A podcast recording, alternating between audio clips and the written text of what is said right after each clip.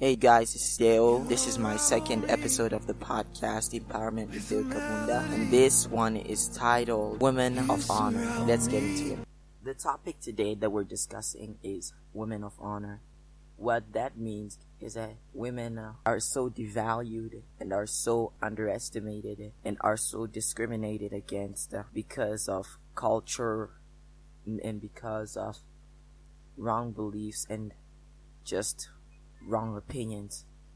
But one thing that is good is the fact that many more women are rising up to fight against the discrimination and the injustice in our society. So another thing that I would like to mention is that it's awesome that I'm recording this podcast right now because God has been putting this in my mind and I've just been thinking about it that the topic came to me, the Holy Spirit gave me something in my mind. It wasn't something, but it was raw. Woman of honor. To be a woman of honor is to be a woman that is valued by God and uh, has worth in the sight of God. And I think that all of us, and I'm not, and I'm not a woman, and this topic of women just got to me. I thought, why do women get get so much credit? Or why do women get so much attention? What about men's conference and all that, and I thought, and I guess this time I realized that the reason that is so is because for far too long have they gotten too little credit.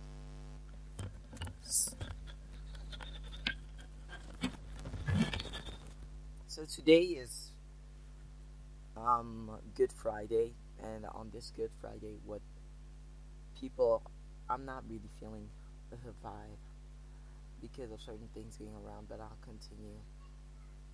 So, as I said, to be a woman of honor means to be a woman that is value and to be one that has honor and honors God in the sight of God and walks in the earth with authority and with honor and with favor on earth. And uh, another thing is a lot of us, though, a lot of us people, though we have been called into all this authority, we have not come to access it.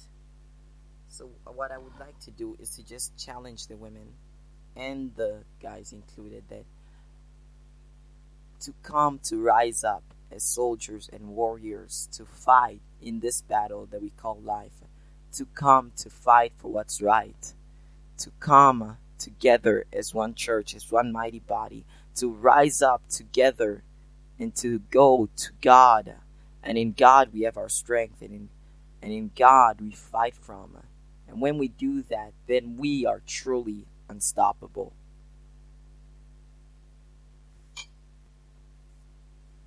One of the most amazing things in the gospel, if you can look at it, is the resurrection and the crucifixion of Jesus and we're looking at that this week. What I believe about that is Jesus told me this week that he wishes that we could uh, remember the cross every day instead of just in one week or in three days. So I guess that's part of the reason I'm not really feeling this Easter. But what I would like to say, based on the crucifixion and the resurrection, is that the first person, the first human being who ever saw Jesus resurrected was a woman. Now think about that. Why is that? It's because women, in all their uh, being unappreciated, have come to stand up. They had stood up and said that enough. Now they're being unappreciated. They said that I know this and this and that, but I am going to the tomb. But, we are going to the tomb to prepare the body of Christ. But we are going to the tomb to preserve the body of Christ. Why did they get to see him? Why did why were they the why were they the first one to see him? The reason they were the first ones to see him was because they were the first ones to go after him uh, no matter where in life or in death they followed Jesus and they were desperate for Jesus. After all, they're being unappreciated. Surely women must come to be desperate for Jesus, who is the only one who values them and sees them for their worth. And uh, that's about it.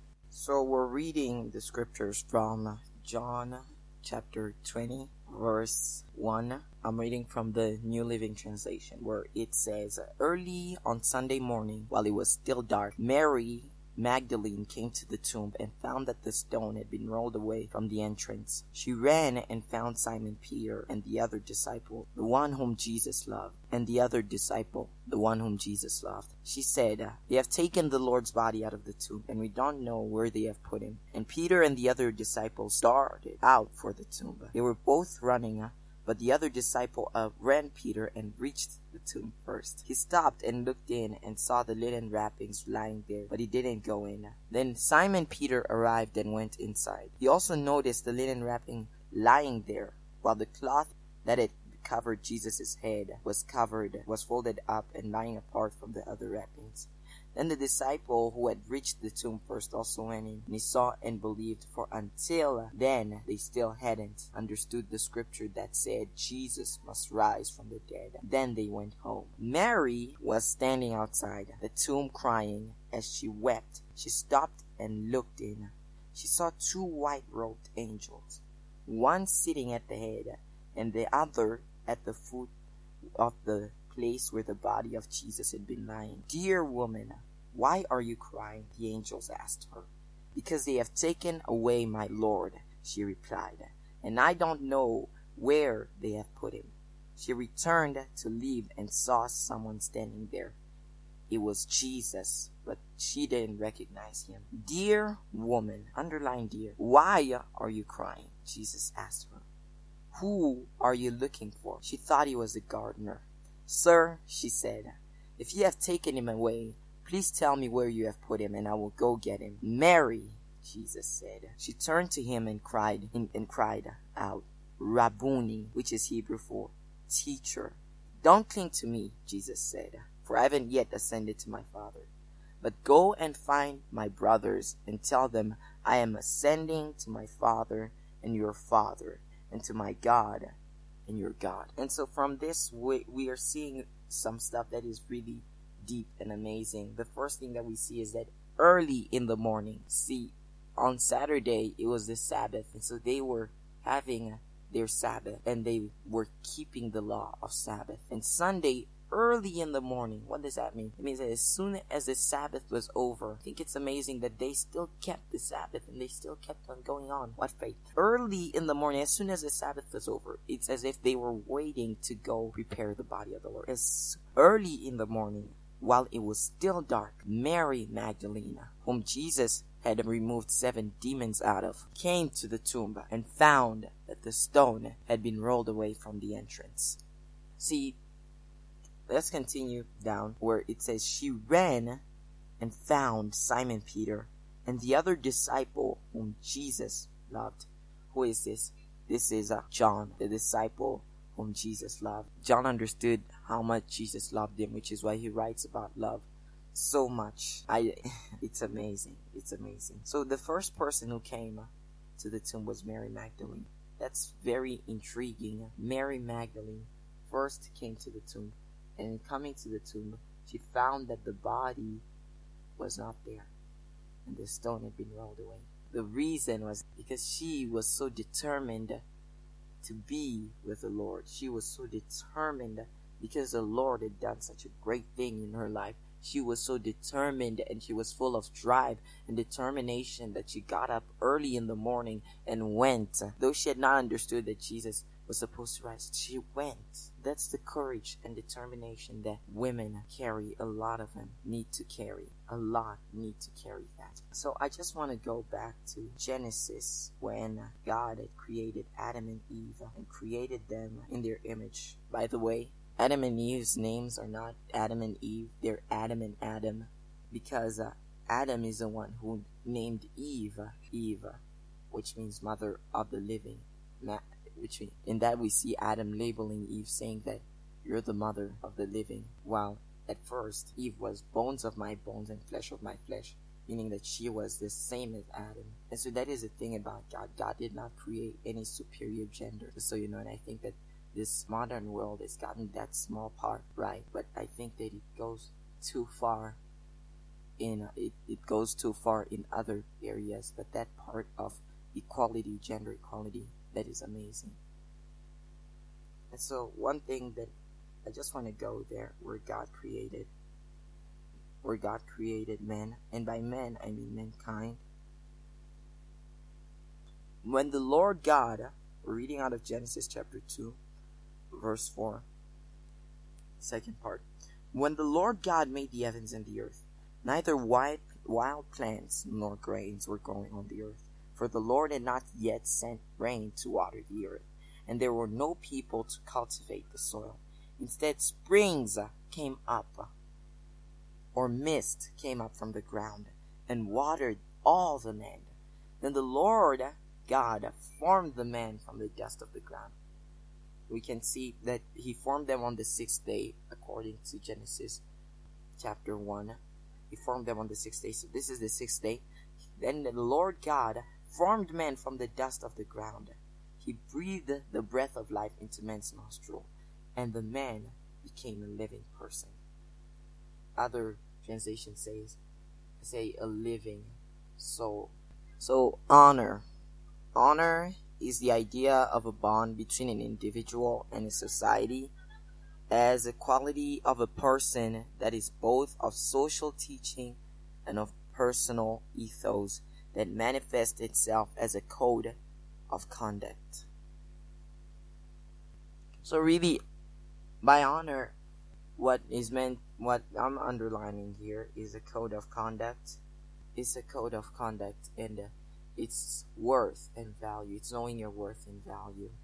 We see Adam and we see Adam and Eve, who were both created equal, who were both created in the image of God, and who were both given authority. You don't see God here in the beginning. And so one thing that brought me to think of, of this topic and of this teaching that I'm teaching on was that teenagers our age, they consider themselves grown up and go out into acts of sex and they just go and do that. And the thing is, uh, that is reserved for a part of life that is not now. It is reserved for marriage only. And so when they go and do that, they think it's a recreational activity. Women need want to be seen, to be heard, and to be valued. That's what that's what women want to be seen, to be heard, and to be valued. And many of which, and I don't mean to for you to take this wrongly, but many find their value and their worth from somewhere else that dishonors them, from something else that dishonors them. So it's time to find our value from God, to get the value from God because you are so precious and called of God and loved of God. And God cares deeply and intimately about you. And you are a warrior. In his new kingdom, there is no, no difference between Jew, Greek, man, woman. No, no, no. That is the thing of this world. So we are to model and live life on earth as it is in heaven. But we are to try to make the example and to be the world changers to to understand ourselves and to understand uh, and to understand others uh, as they are seen by God. Well, then I am coming. To, I am coming to an end of it, and I just want to say that the Lord makes everything new. You are a warrior of God and you fight this battle that is called life with all its complications and its busyness and its everything. You fight it. You fight it and you fight it with God because you are honored in God, valued and crowned with glory. That is the beauty of being in God. That is it about being in God. It's amazing. So, to the man, I want to say, let us let us not be those who stay back in our old idealistic thinkings of pride to try to of out of pride to try to assert our dominance or think out of the societal view, out of the societal view that women are just objects of pleasure or no, they're not that. And we have gotten it wrong so much. It's time that we had our minds renewed and we stood up together with them as brothers and sisters to fight in this war because we are a church and each member of the body is valuable and honorable. And all this we are to do that God might be glorified in our actions on earth as He is in heaven. Amen. Hey, you just listened to my message, Women of Honor, and I hope you enjoyed it. I hope you got something out of that. I hope the Spirit is bringing up something in you, which I believe He is. And you open up your minds and your hearts to understand what the Spirit is saying and what the Spirit is trying to speak to you. To find, to women, to for them to find their worth in God and to, to they are seen by God. That you women are seen by God and valued by God. And to the men to rise up together along with the women to fight in this fight for equality and in this fight that as Jesus commanded us to pray on earth as it is in heaven. So I'll see you next week uh, for my next message, which is going to be titled Scars.